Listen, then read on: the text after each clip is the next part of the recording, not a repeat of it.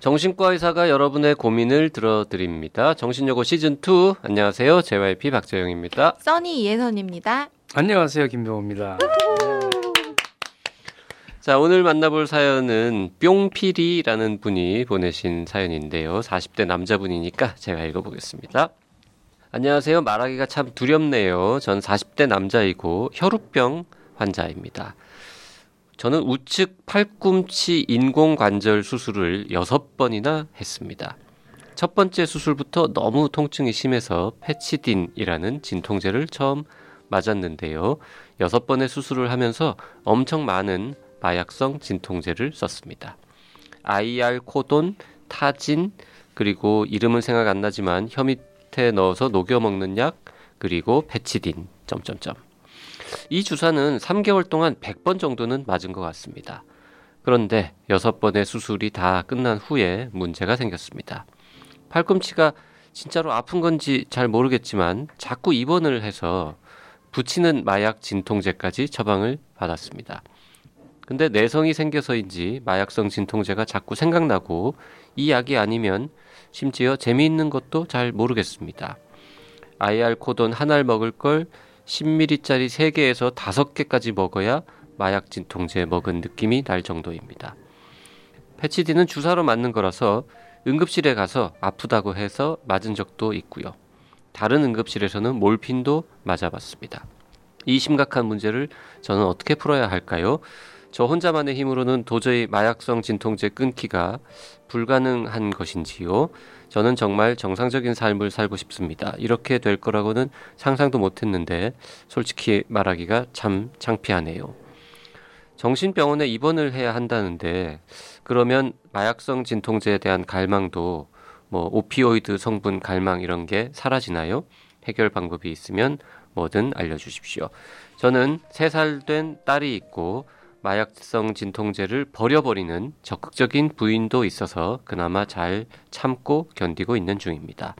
나노의사다 잘 듣고 있고요. 좋은 정보 많이 주셔서 고맙습니다. 처음 받아본 사연이네요. 이런 경우가 간혹 있죠. 네, 아주 흔하진 않아도 왕왕 있죠. 있어요. 사실 이분은 이게 사실 유도된 거죠. 통증이 원래 있어서 쓰다 보니까 이렇게 된 경우인데 어쨌든 이 경우에도 이제 습관성 중독은 된 상태거든요. 네. 중독이 된 상태인데 이 중독이 된 상태에서 앞으로 계속 가도 지금보다 좋아질 리가 없거든요. 어차피 그 마약에 끌려다니는 상황이 될 수 있기 때문에 끊어야 돼요. 그런데 끊는 과정이 사실 쉽지 않거든요. 이분같이 얘기하고 이런 마음을 갖는 것도 쉽지 않아요.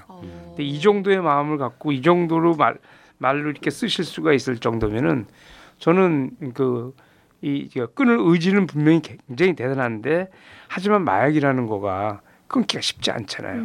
그래서 의학적 도움을 받아야 되는데 정 안 되면 입원해서 하는 방법을 쓰지만 입원하지 않고 중독을 특별히 하시는 정신과 선생님들이 계세요. 그 선생님들하고 같이 상의해가지고 그 오피오이드 계통의 마약 성분이 있는 거를 말하자면 이 부분을 해결할 수 있는 약이 있거든요.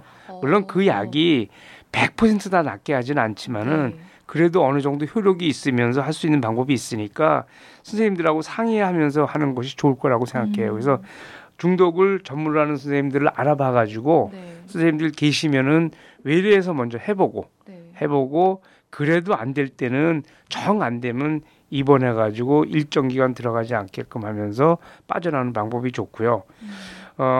이게 부인이 적극적으로 버리는 부인이 있다라고 했는데 사실 보통 이러면은 부인하고 갈등이 많이 심해지거든요. 네. 이 얘기는 이분이 이 편지를 주신 분이 성격적으로도 굉장히 성숙하신 분이라는 거예요. 어쩔 수 없이 중독이 된 분이지 원래부터 중독성 있는 성격을 갖고 계신 분 같지는 않으니까 이분은 얼마든지 외래에서 가능한 케이스다라고 볼 수 있어요. 대신 혼자이면 참 안 돼요. 네.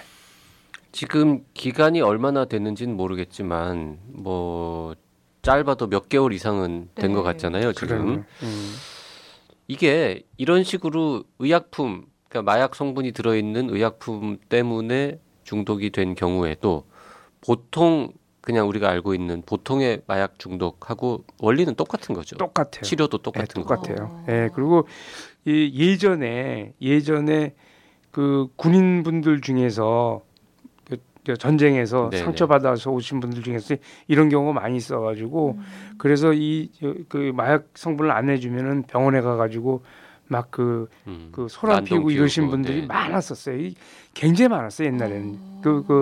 예전에 뭐 6.25 때라든지 월남전이나 지금 이제 그런 분들이 이제 많이 돌아가시고 그렇게 됐지만은 옛날에는 굉장히 많았었어요. 많았고 지금도 이제 이런 분들이 간혹 있을 거예요. 그래서 이게 구분이 안 되거든요. 원래 통증이 있을 때 이분인 경우는 처음에 불법적으로 쓴 게 아니라 처음에 합법적으로 썼는데 합법적으로 쓴 것이 하는 과정에 뭐가 잘못됐다 보니까 중독이 된 상태이기 때문에 하지만 이 상태는 성숙한 성격을 갖고 있지만 마약 중독이 된 것은 사실이다라고 들어가야 돼요. 네. 그 프로포폴 뭐 이런 거 맞으러 다니는 분들 있잖아요. 네. 네. 그런데 중독되는 거하고 이 마약성 진통제에 중독되는 거하고 그 소위 말하는 그 중독의 강도라 그러나요? 그런 건 어느 게 더 센 겁니까? 오피오이드 같은 이게 더 강하죠. 강하긴 강한데 거의 비슷하다고 보면 돼요. 한번 중독은. 네, 어느 게 더 세다, 어느 게 더 강하다 이렇게 얘기할 수가 없어서 네, 이게 더 강하긴 강하죠. 그 이런 분들은 한편으로는 되게 억울할 것 같아요. 그럼, 네. 네. 그 대부분 다 뭐 전쟁 같은 좀 특수한 상황도 있지만 이런 수술, 뭐 관절 정형외과적 수술 아니면 외과적 수술 이런 거 아니면 화상 뭐 이런 거 통증이 아주 심한 상황 때문에 진통제 계속 쓰다가 자기도 모르는 사이에 중독된. 이거는 의료진의 책임이라고 보기도 어렵잖아요. 의료진도 정확하게 이걸 하기 좀 어렵고 왜냐하면은 환자의 통증 상태가 통증이라는 게 주관적이잖아요. 네. 주관적인 통증을 객관적으로 카운트할 수가 없으니까 의사가 100% 할 수가 없거든요. 난 통증이 있어요 그러는데 통증이 있다고 하는 사람한테 안 쓸 수도 없고 해서 이게 되게 그 예방하기가 쉽지 않아요. 그리고 수술 같은 거 크게 했는데 그 며칠 안 지났는데 아프다고 계속 그러면 당연히 써야 되는 거고. 안 쓸 수가 없죠. 예. 통증은 이런 거거든요. 그러니까 의사들이 욕을 많이 먹는 것 중에 하나가 의사들은 통증을 그렇게 크게 보지는 않아요. 근데 환자는 사실 통증이 너무 무섭거든요.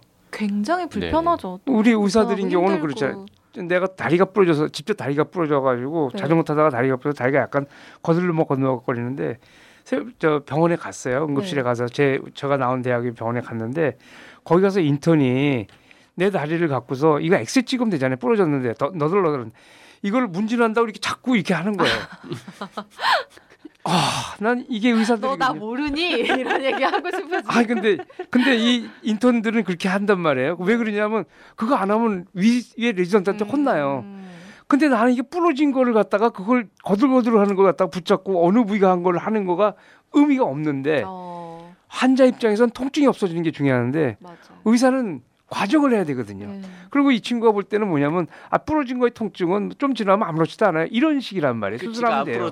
그러니까 그렇게 말하면 환자 입장에서 너무 화가 나죠. 그러니까 그래서 뭐냐면 환자들이 통증이 있는데 의사들이 무심한 거예요. 환자들이 굉장히 분노를 느껴요. 맞아요. 이건 나 같은 경우는 우리 다 얘기 들으면 의사 잘못이잖아요. 반대로 이분이 아프다 그러는데 의사가 안 돼요. 중독될까 봐 저 안 주겠어요. 이러는데 아픈 상태에 있는 환자들 같으면은 내가 아픈데 이 주사를 안 주면 그 의사를 해코지하고 싶을 정도로 화가 나요. 옛날에 이래서 이것이 그래서 중독이 많이 됐어요. 네. 그러니까 참 중독이 되지 않는 수준으로 충분히 많은 진통제를 쓰는 거 이것도 상당히 어려운. 어렵죠. 그러니까 정말 의사들도 조심해야 되고요. 네. 중독이 안 되게 조심해야 되고 환자분들도 이분이 그러잖아요. 난 어떨 때는 진짜 안 푼지 모르지만 입원해서 주사를 맞으면 편해지니까 들어갔어요. 이렇게 했는데 이럴 때 맞고 싶으니까 아프다고 얘기를 하거든요. 그래서 이거는 이미 이제 중독이 된 상태일 거라고 보는데 그래서 어쨌든 의사도 노력하고 환자분 쪽에서 노력하고 해서 같이 해야 돼요. 김병호 선생님은 통증 뭐 무지하게 많이 느껴보셨죠? 어깨도 부러진 적 있고. 저는 뭐 자전거 타면 뭐 디스크도 통증에 목 디스크 파열되고 하여간 자전거 때문에 안 다친 부위가 없어요. 그러니까 그렇게 여러 번 크게 아픈 상황들을 겪으셨기 때문에 사실 그냥 누구나 운 나쁘면은 이렇게 진통제 중독이 될 수도 있는 상황이잖아요. 중독될 수 있죠. 될 수 있고 아, 저는 뭐 별거 다 했었어요. 그런 것도 있고, 그다음에 전에 체험 삶의 현장 네네. TV 프로 있었어요. 네. 옛날 프로. 예, 그 옛날 유니콘 타 유니콘 하얀 말 타는 거. 올라가는 거. 안 가나? 그렇지. 어디 가셨었죠 그때? 난 그때 양산에 있는 목장에 가가지고 목장을 치우는 걸 했어요. 이렇게 치우는 건데 발 이게 그 말 타는 바지 저 구두 장화 같은 거 신고. 네. 근데 일을 너무 막 시키니까 다리에 쥐가 난 거예요. 아 진짜로 그렇게 열심히? 아 그렇죠. 그러니까 뭐 힘든 걸 찍는 거니까. 네. 그게 쥐가 나니까 이 카메라맨들이 좋아하는 거야. 나는 죽겠는데. 네.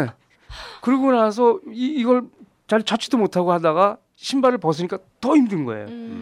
그리고 다 찍고 서울에 올라왔는데 그 다음에는 이 허리 있는 데서가 아픈 거예요. 한 잠도 못 자겠는 거야. 그래서 내 친구한테 전화가 오니까 내 친구가 정형외과 의사인데 전화 걸어서 이제 야 나 죽겠다 어떻게 좀 해달라 그랬더니 시끄러워 이 자식아 그러고 그냥 끄덕고 자는 거예요. 이런 거 아무것도 아니라는 거예요 그 친구는. 그분과 아직 친구신가요? 네.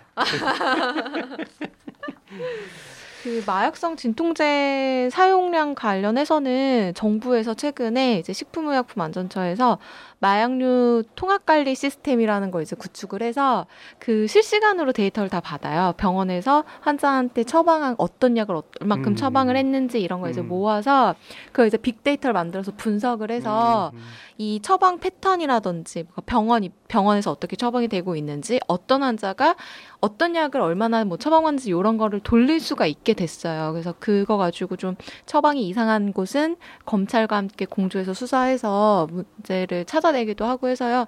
아마 앞으로는 몇 년이 좀 지나면 의료기관에서 무분별하게는 좀 그렇고 조금 과도하게 사용되는 그런 거는 조금 줄어들지 않을까 이거 싶어요. 이거 굉장히 중요한 게 뭐냐면요.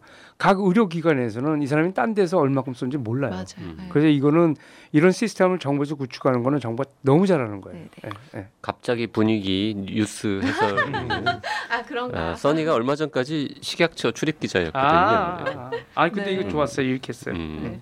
어쨌든 우리 뿅피리님 그러니까 본인의 잘못이 아니니까. 아니 근데 네. 지금 얘기한 거에 의하면은 이분도 지금 앞으로는 이 마약 진통제를 쓰기가 어려워질 거라는 거예요. 네, 그 시스템이 구축되면은. 그렇죠. 이게 이제 좀 더 정교해지고 의료기관에서 이 정보를 정말로 실시간으로 보게 된다고 하면 이런 것도 많이 잡을 수 있죠. 운이 없으신 거니까 뭐 더 늦기 전에 적극적으로 빨리빨리 치료를 해서 극복하셔야죠. 근데.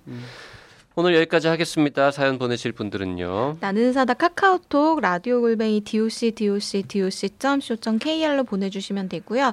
사연을 보내실 때는 원하는 닉네임과 함께 가능한 구체적인 사연을 보내주시기 바랍니다. 사연이 채택된 분에게는 커피 쿠폰 2장을 드리고 있으니까요. 많이 많이 참여해주세요.